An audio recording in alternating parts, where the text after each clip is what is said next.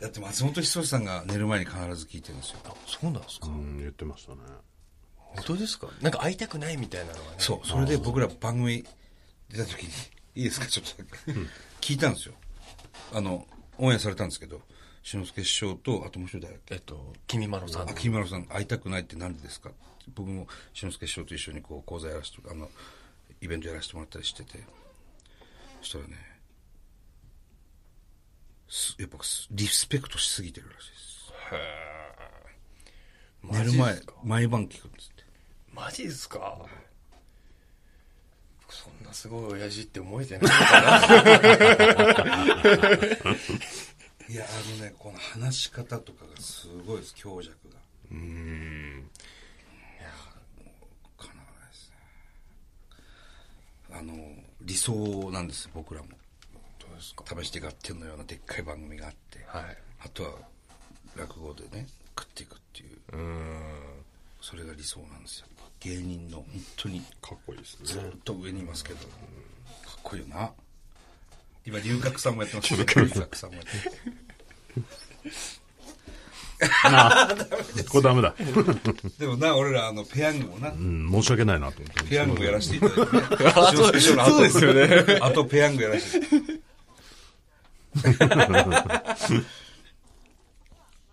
はい。どうも、サンドウィッチマン伊達です。富澤です。さあ、始まりました。サンドウィッチマン、東北魂でございます。始まった。さあ、先週に引き続きましてですね、はいゲストさんでございます、今日もね。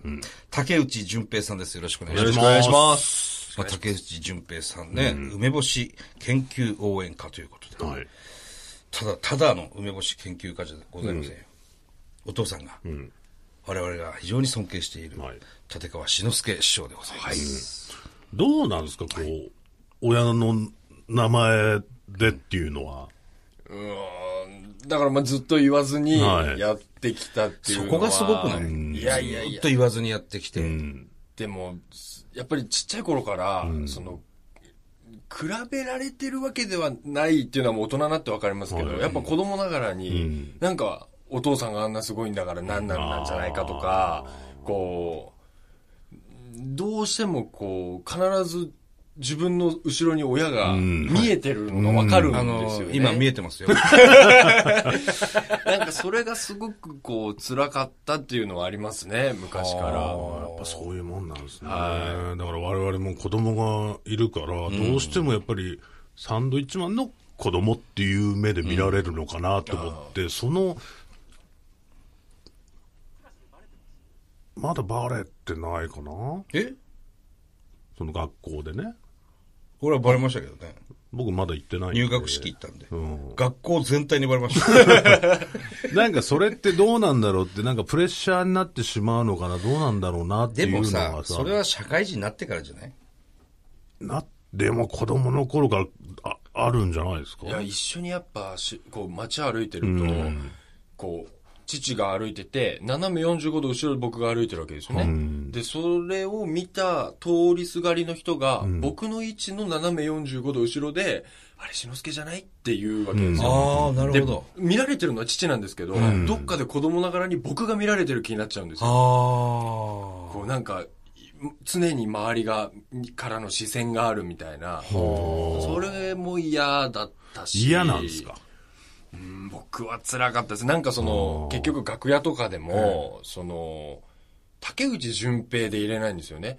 志の輔の息子でいなきゃいけないんですよ。なるほど。え周りもそういう扱いだし。だし、やっぱり、なんか、しあ、しのすけの息子さん、あんまりいい子じゃないよねって言われると、父に影響があるわけじゃないですか。まあ確かに確かになんかそれも嫌だったし、なんか2世の人がし、ね、なんか薬やっちゃった、何か犯罪やっちゃったっていうたんびに家では、あんたもやったら明日お父さん出るんだよみたいなこと言われるし、 なるほどもうあらゆることがちっちゃくちっちゃくストレスではありましたけどね。でもそれ以上に、その、誇りっていうのはありませんでした。その、うちの親父すごいでしょっていうのは絶対ありますよ、ね。あありますあります。それはやっぱり、それこそ、あの、僕もやっぱり父の落語が一番面白いとは思ってるので、うん喋り方もやっぱり尊敬してますし、あの、うん、その人を楽しませるってことに対してのストイックさみたいなのは、もうずーっと、それこそ、近くで勉強させてもらったというか、勉強させてもらうっていう感じなんだ。息子さんは。それ、どうなんですか大人になってからこう、いろんなことが、ああ、受け入れられるというか、っていう感じなんですかうんそうですね。今となっては受け入れてますけど、何歳ぐらいから受け入れられるの どうなんですか俺こ、これを知りたいのその親が芸能人とか分かんないじゃないですか。わかんないね。その感覚はどうなんだろう、もううちね、娘が今6歳、まあ小学校1年生なんですけど、はい。まあ一緒に旅行なんか行くと、どうしても僕そんなにこう、マスクとかもしないもんですから、はい写真と、やれ写真撮って握手してくはれいって言われるわけですよ。まあ、普通にやってると、娘が、パパっていろんなところにお友達いるねって言うんですよ。 かわいい。可愛いんですけど、はいあ、まだ、まだその理解してないなっていう段階なんですね、今まだ。はい。それが、いつこう、感覚が変わるのかなっていう。僕は小学校4年とかだったかなはあやっぱり街で父のことを見て、ああの人気づいたなと思って近づいたらやっぱ話したいわけじゃないですか、はいはいはい僕さーっと身引いてましたしえやっそれこそあの すごい気遣いになってきますだんだん、へえあのすやっぱお弟子さんが近くにいて、お弟子さんの所作とかを見ちゃってるんで、父がタバコ出したら、もう僕の左手は灰皿を探してますし、おー小学生ですよ。 なんかそういうね、なんか変なこう癖がついてくんですよね。なるほど。今この人何考えてるんだろうとかを、すごくこう考えちゃうえ性格にはなっちゃいましたえね。気遣いになっちゃう。はいそっか、常にお弟子さんを見ちゃうから。まあ、より近いところにいるからね。そういうことなんだね。でまた僕がお弟子さんいるのに小学校の時灰皿出したら、父がお弟子さんに、なんで子供ができてお前ができないんだって怒るんですよ。あのやっちまった。俺は一体どうしたらいいんだっていう。悪いことしたと。。なるほどね。難しいなこれ、だから、落語のお父様と同じ世界にはい。行かなかったわけじゃないですか。そうそう。まあ、行けなかったのか、行かなかったのか。この葛藤っていうのはやっぱり相当ありましたかそう。やっぱ父の背中を見てきたら、ああなりたいって思う気持ちも絶対あるわけで。ありますね。はい。実際やりたかったわけで。はい。でも弟子入りは、志願は一回してるんでしたっけしました、しました。もう、まあ、同じ時期に3回ぐらいあ行ったんですけど、まあ、違うと。違う。うん。でも、単純に僕の覚悟が、やっぱり見えなかったんだとは思うんですけど、そう、あとは、やっぱり今、こう、ちょっとずつ、それから7年、6年か、経って思うので言うと、やっぱ自分が落語が好きなのか、志の輔が好きなのかで言うと、多分志の輔が好きだったのかなとは思うので、はこう、落語がやりたいんじゃなくて、はこう、志の輔みたいな落語がやりたいっていうような、なんかこう変なフィルターが多分かかってるのかなとか思ったりとか、でも人を楽しませたいっていうところだけはなるほど多分本当の正直だったんで、まあ今でも梅干しでこう楽しませたいとか、とにかく楽しませる企画をずっと考え続けたいっていう、なるほど。はい、ことだと思います。いやー、なんか、すげえなー勉強になります。いやいやいや 勘弁してください。いや子供の心理はどうこれから、知りたかったよね。ちょ、お前なんかずっと気になってるもんね、そういいやうのね。ーだって、ね、もしかしたら自分のせいでいじめられたりもするかもしれないし。それはなかったです。それはなかったです。でも、どっちかというと、お父さんがテレビに出てるっていうのは嬉しかったですよ。ものすごく。あの、周りからもう一丁行くとか言われて ます言われなかったです。 何すかそれ。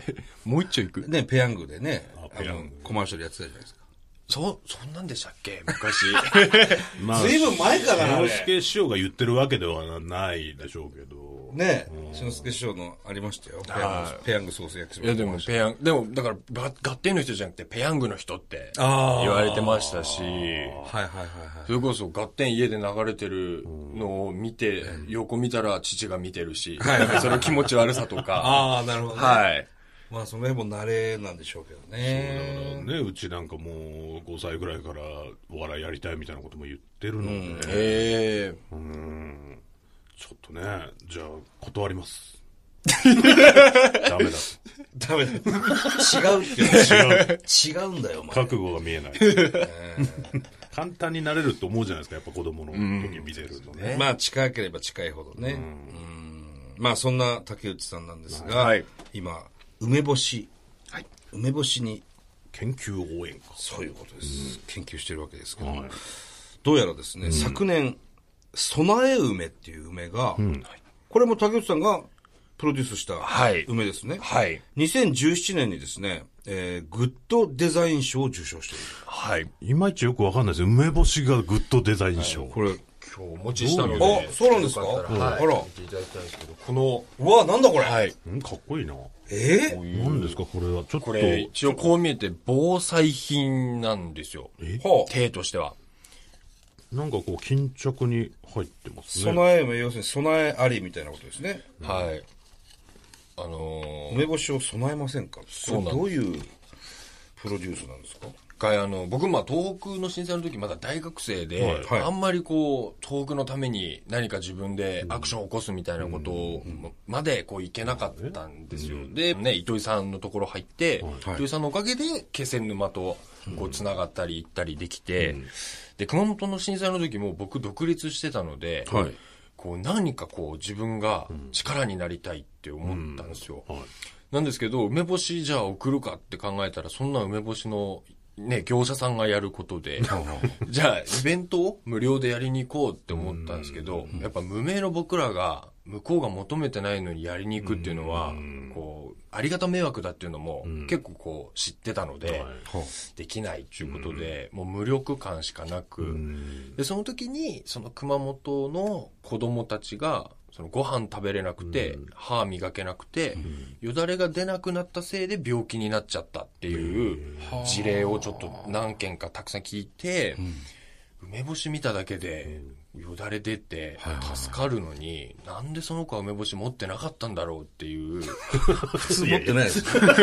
そう、普そんなにめちゃ梅干し持ってないですよだけど昔は、そもそも家に一つ梅干しがあれば、必ずありましたよはいね。、安心みたいな食べ物だったのに、今その文化がなくなっちゃったんで、そっか、梅干しさえあればっていうね。はいそんな感じですもんね、おかずでも。なんでうちにうまい梅干しぐらいないんだよっていう、はははは多分会話があったような時代が昔までだったと思うんですけど、ありましたよ、あの、なんか壺壺っていうのかな。ね、入ってるのね、いっぱあい。ん中にガラスの陶器のさ。それでそういう、そうなんです。そうやって小包装に、カプセル状の、なんかゼリーが入ってるようなね、器はにい梅干し入ってますね。まず巾着袋に入ってますね。ね。すごい、これが何個ぐらい入ってるんですか4つ入ってるんです。四つ、縦長のね、巾着袋に。ゼリー入れ、ゼリーが入ってるような入れ物に梅干しは、もうちょっとよだれ出てるわ。結構でかい梅ですね。そうなんです。これ、梅が、あの、乗松幸子さんっていう、あの、伝説の梅ばあちゃんがいるんですよ。梅ばあちゃん。梅ばあち ゃん。梅干しで生計を立てられてるほ職人のおばあちゃんがいて、はいその方の杉田梅っていうええ梅干しをもうお願いしてお願いして分けていただいて、はいそれでこういうパッケージにしつらえたという。はあ、これ面白いわ。なんか、3年って書いてありますけど、これは。これは一応まあ賞味期限3年にして、で、梅自体は100年でもいけるような梅なんですけど、ただその防災品って調べた時に、ものすごくその暗いものばっかだったんです。全くこう備えとかなきゃいけないものなのに、備えたくならない見た目と中身と、はいはい。こうひなんか必要最低限みたいなことだと思うんですけど、だけどなんかそれじゃあ人って備えないなと思って、なんか人にあげても喜ばれたりとか、ーその使った時に少なからず嬉しくなれるような美味しさだったりとかをこう追求して、この商品に行き着いたという。これ面白いね。これがトータルデザインでグッドデザイン賞をいただけた。はい。ちょっとデザイン賞いただいて。確かにねこ。れでも、すごいのは、本当に見ただけで、唾出ます ね。もう、ザ梅干し。俺ね、今、見てるだけです よ。見てるだけで、口の中がもう、潤ってしょうがないですよ。よかったら食べてみてください。いいんですかはい。ぜひ食べてください。ね、梅干し。あ、この人かなうん、そうですお母さん。翔子さん。どこの人ですかこれ、あの、おす事務所というか、作業場は、はいあの、東京都の轟なんですよ。ほうで、小田原から梅仕入れて、そこで仕込んで、で、鎌倉のお寺で干すっていう、ものすごいこだわりを持った。真っ暗どれいただきましょう。ぜひ、お願いします。備えう、備え梅。あ、しそが随分いっぱい入ってますね。はい。これもそうだなうんいい香りねいただきます。一口で。うん、うまい。うん、いっぱい。うん。おうん。しょっぱめですねそうなんです。ああ、うまい。うん。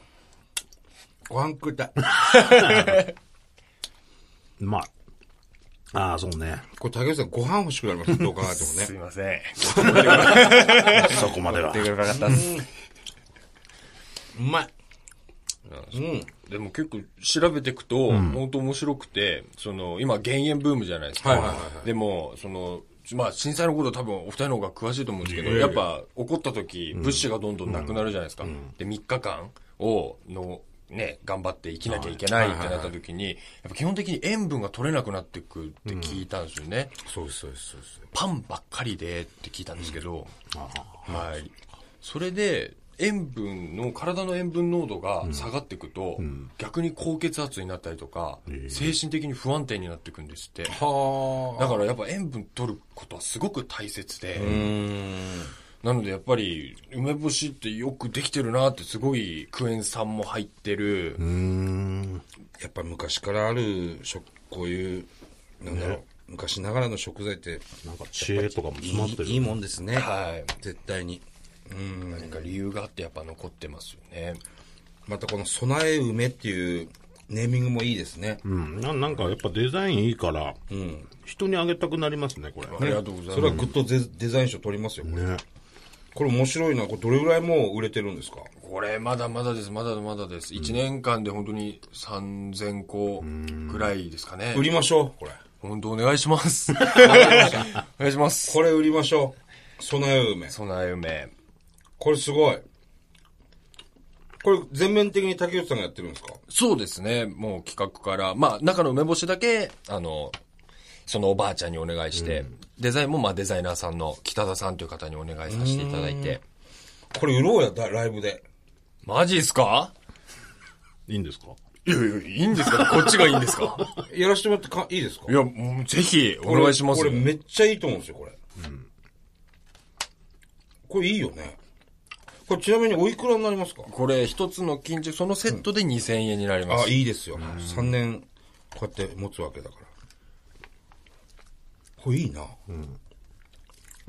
梅もうまいし。えーでもその僕もう本当に最初食べた時も感動しちゃってその梅美味しい梅干しっていうのは、竹内さんの中での、その、どういう梅が美味しいってなるんですか好み好み。あーやっぱその蜂蜜梅とか邪道だっていう人もいらっしゃるんですけど、あれはあれで、あれがなかったら梅干しもっと食べられなくなってっちゃってたんで、あるべきだと思うんですよ、でやっぱ酸っぱくてしょっぱいこういう梅干しっていうのが王道だとすると、そういういろんな味のもの、本当に美味しいんでそれも、ただそれらを食べてると行き着く先はここ ですああ、そうですか。絶対に体が求めるのはこっちになっていきます。へえ。なるほど。はい。これが不思議で、やっぱりこう食べた時にちょっとこう、汗が出る感じとかうんうんうん、ちょっとこう、脳がガッと刺激される感なんかじ確かに。はいで、はいはどんだんだん体が欲してくるんですよね、これを。い。うめえ、これ。なんか疲れてる時ガツンってきますよねね。いいね。で、このシソもいっぱい入ってるから、うんこうやって、まあ、食える。ライブで売るかこれすげえ売れると思うよ。 そうなってくるとえーなんかデザイン変えないといけないなこれはこのままでいいよこ。のまんまいき ますかこのままでいきたい。やいや、ぜひ。問題なければお話しさせていいや、もうぜひ、お願いします。これ、これどうやって今買えるんですかちなみに。今僕らのあのホームページから行けるオンラインストアで売ってるのと、あとはちょっとずつこう店舗さんであの卸させていただいてるので、まだまだ全然広まってないんですけど、はい。うまいありがとうございま備す。え梅。これすごい。すごいいい企画。ありがとうございます。これ糸井さんじゃないけども。すげえと思います、これ。あとはご飯ですね。そうだよね。だこれだから、あれだよな、でもな。食いもないっつって絶さ対さ、こう、じゃあ、その、ね、地震来た時とか、そういう時用に買っとこうっつって買って。でも、味気になるよね。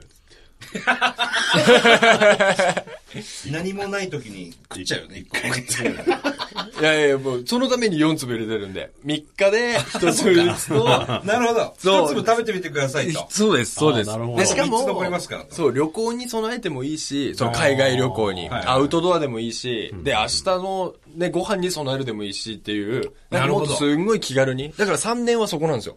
なるほどね。あ10年にすると、絶対取っとかなきゃ、取っとかなきゃって思うのを、3年だったらとりあえず。ーこれ一粒で言うと、一粒500円になりますかそうですね。そう考えるとちょっと高価な気はするけど、こうやってもう取っておけるような感じで置いとけば、パッケージも可愛いし。これだから、その、マラソンやる人とかもいいのかもしれないですよね。一個持ってたら。はおお、なるほどね。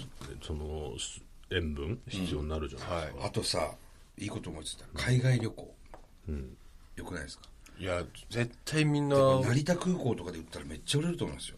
そうなんですよや。っぱ日本食食べたくなるじゃないですか、一週間もいれば。はい。そこで梅干しなんかまず手に入んないから。ご飯は手に入ったとしても。持ってければね。持っていければ、これ、ポンってこう、カバンね、旅行ケースに入れとけばさ、日本食ですから。これいいっすね。ありがとうございます。これいい。ぜひ、よろしくお願い します、備え梅。わかりました。じゃあ我々が代理、代理店となってね、ちょっとご協力できればと思います。いや、本当にいいものなんですね。これは面白いと思います。ね、可愛いしね、デザインね。俊介師匠もこれはもう、これいいじゃないと。ああ、言ってくれました。うん、いいな、いいなって。なんかそういう師匠もなんか売ったりしてるんですかいや、親父は売るのは知ってないですけど、一回お中元では使ってくれて、はい、お中元でこう、まあ、毎年出してるもんなんで、ええまあ、今回、その備え目使うよって言ってくれて、ええはい、何個か送ってくれま嬉しいしでた。すね。あ嬉しかったです。ね東京駅にありそうなね。そうそうそう、空デザイ港ンとかな。